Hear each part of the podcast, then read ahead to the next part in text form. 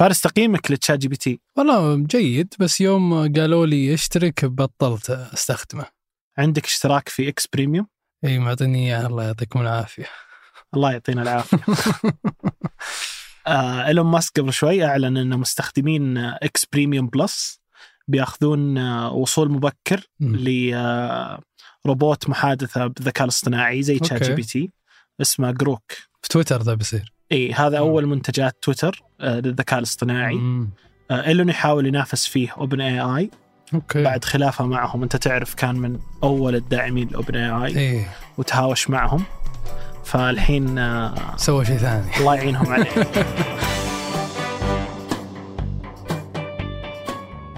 هذا بودكاست الفجر من ثمانية. بودكاست فجر كل يوم. نسرد لكم فيه سياق الأخبار اللي تهمكم. معكم أنا فارس الفرزان. وأنا إبراهيم القرعاوي.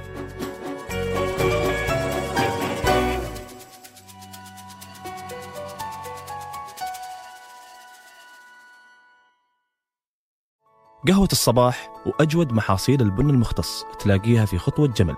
اعرف أقرب فرع لك من الرابط في وصف الحلقة.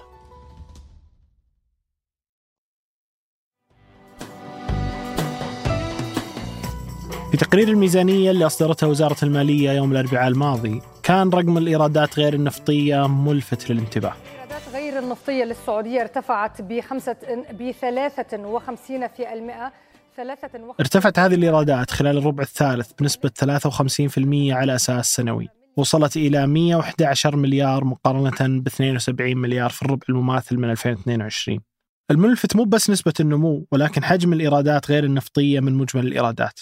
فإجمالي الإيرادات بلغ نحو 258 مليار ريال في الربع الثالث من 2023 بمعنى النصف الإيرادات جاي من الإيرادات غير النفطية. ولو بناخذها كمقارنة مع التسعة أشهر من هذا العام 2023 بنلاحظ أن إجمالي الإيرادات النفطية 505 مليار ريال في الأشهر التسعة الأولى من 2023 في المقابل إجمالي الإيرادات غير النفطية تجاوز 348 مليار ريال في الأشهر التسعة الأولى من 2023 هذا المؤشر هو مؤشر مهم في ربط الميزانية مع أهداف الرؤية اللي كان أحدها تنمية الإيرادات غير النفطية وهو حل مشكلة عانت منها ميزانية المملكة من عقود. وهي الاعتماد على الإيرادات النفطية فقط كأساس وحيد لميزانية الدولة. هذا الاعتماد سبب مشاكل في ميزانيات سابقة بسبب تذبذب أسعار النفط ارتفاعا أو هبوطا.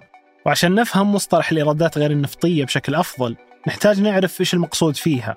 وليه نمت في السنة الأخيرة؟ والسؤال الأهم هل بتكون بديل عن النفط؟ لو ننظر للأرقام في في العامين أو الثلاث أعوام الماضية نجد مثلا إيراداتنا الغير نفطية تكاد تكون تضاعف ثلاث مرات. مع بداية إطلاق رؤية 2030 كان محورها الأساسي تطوير الاقتصاد السعودي وخلق مصادر إيرادات بعيدة عن النفط. في ذيك الفترة أسست وزارة المالية وحدة تنمية الإيرادات غير النفطية وهدفها واضح من اسمها زيادة الإيرادات غير النفطية. لكن في 3 يوليو 2018 تم تحويل وحدة تنمية الإيرادات غير النفطية إلى مركز تنمية الإيرادات غير النفطية. وصار المركز يتمتع بشخصية اعتبارية واستقلال مالي وإداري ويرتبط تنظيميا بوزير المالية. هذا المركز عنده هدف واحد فقط. هو خلق مبادرات ومنهجيات عمل وأدوات موحدة وملزمة للجهات الحكومية بحيث تساعدها على إجراءات تحصيل الإيرادات. صدر عن المركز بعض البرامج مثل برنامج تعظيم الإيرادات المالية من الهيئة العامة للزكاة والدخل وقرارات مثل الضريبة الانتقائية وضريبة القيمة المضافة وتطبيق نظام جباية الزكاة الجديد. وأيضا يعتبر برنامج تعظيم الإيرادات الحكومية من هيئة الجمارك من أهم البرامج اللي عظمت مصادر الدخل غير النفطية. بالإضافة لدعم قطاعات أخرى مثل القطاع الصناعي وقطاع السياحة والخدمات. في تصريح سابق لوزير المالية محمد الجدعان قال أن الإيرادات غير النفطية ساهمت في تغطية 40% من حجم نفقات الحكومة في عام 2022 وفي الربع الثالث من هذا العام مثلت الضرائب على السلع والخدمات الجزء الأكبر من الإيرادات غير النفطية بواقع 63% لتصل إلى 70 مليار ريال.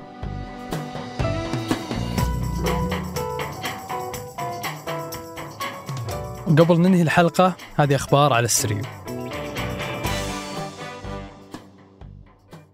زلزال جديد بقوة 6.3 على سلم رختر يضرب النيبال مساء الجمعة الماضية. وتسبب بانهيار عدد من المنازل في المنطقة كما اهتزت مباني في نيودلهي المجاورة في الهند. واللي أدى لوفاة ما يقارب 128 شخص منهم 92 من ججركوت و36 في منطقة روكوم الغربية المجاورة. ويعتبر هذا الزلزال هو الأكثر عنفا في نيبال من 2015 عندما تسبب وفاة نحو 9000 شخص. إثر زلزالين في الدولة الواقعة بمنطقة الهيمالايا واللي أدى لتحويل مدن بأكملها ومعابد عمرها قرون ومواقع تاريخية أخرى إلى أنقاض ودمر أكثر من مليون بيت وخسائر اقتصادية قدرت ب 6 مليار دولار. مؤسس منصة FTX للعملات المشفرة سام بينكمان متهم بالاحتيال والتآمر وغسل الأموال. بعد اختلاس المنصة 10 مليار دولار من عملائها وانفاقها على العقارات الفاخرة والاستثمارات والتبرعات السياسية. وأفادت لائحة الإدانة بأن سام بينكمان مذنب في سرقة مليارات الدولارات من حسابات عملاء منصته. كما أدين بالاحتيال على الجهات المقرضة لشركة السمسرة الخاصة ب FTX. وهي صندوق الاستثمار Alameda Research واللي كان يمتلك حسابات عملاء FTX في حساب مصرفي. خلال محاكمته قال بينكمان انه اكتشف في عام 2020 إن أموال عملاء FTX كانت مملوكة لشركة الاميدا ولكنه لم يتخذ إجراء لحمايتها. وبيكون تاريخ جلسة الحكم النهائي في يوم 28 مارس 2024 في حال تمت إدانته وإثبات التهم الموجهة له ممكن يقضي رئيس FTX باقي حياته في السجن لأكثر من 100 سنة.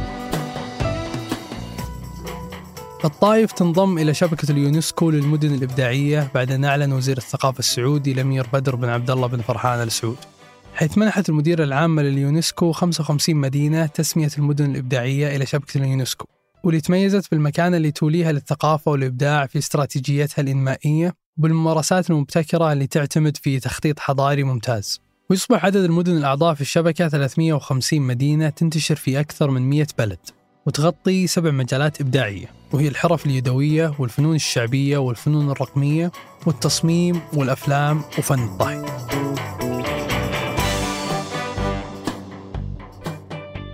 أنتج هذه الحلقة سفر عياد وريناد العيسى.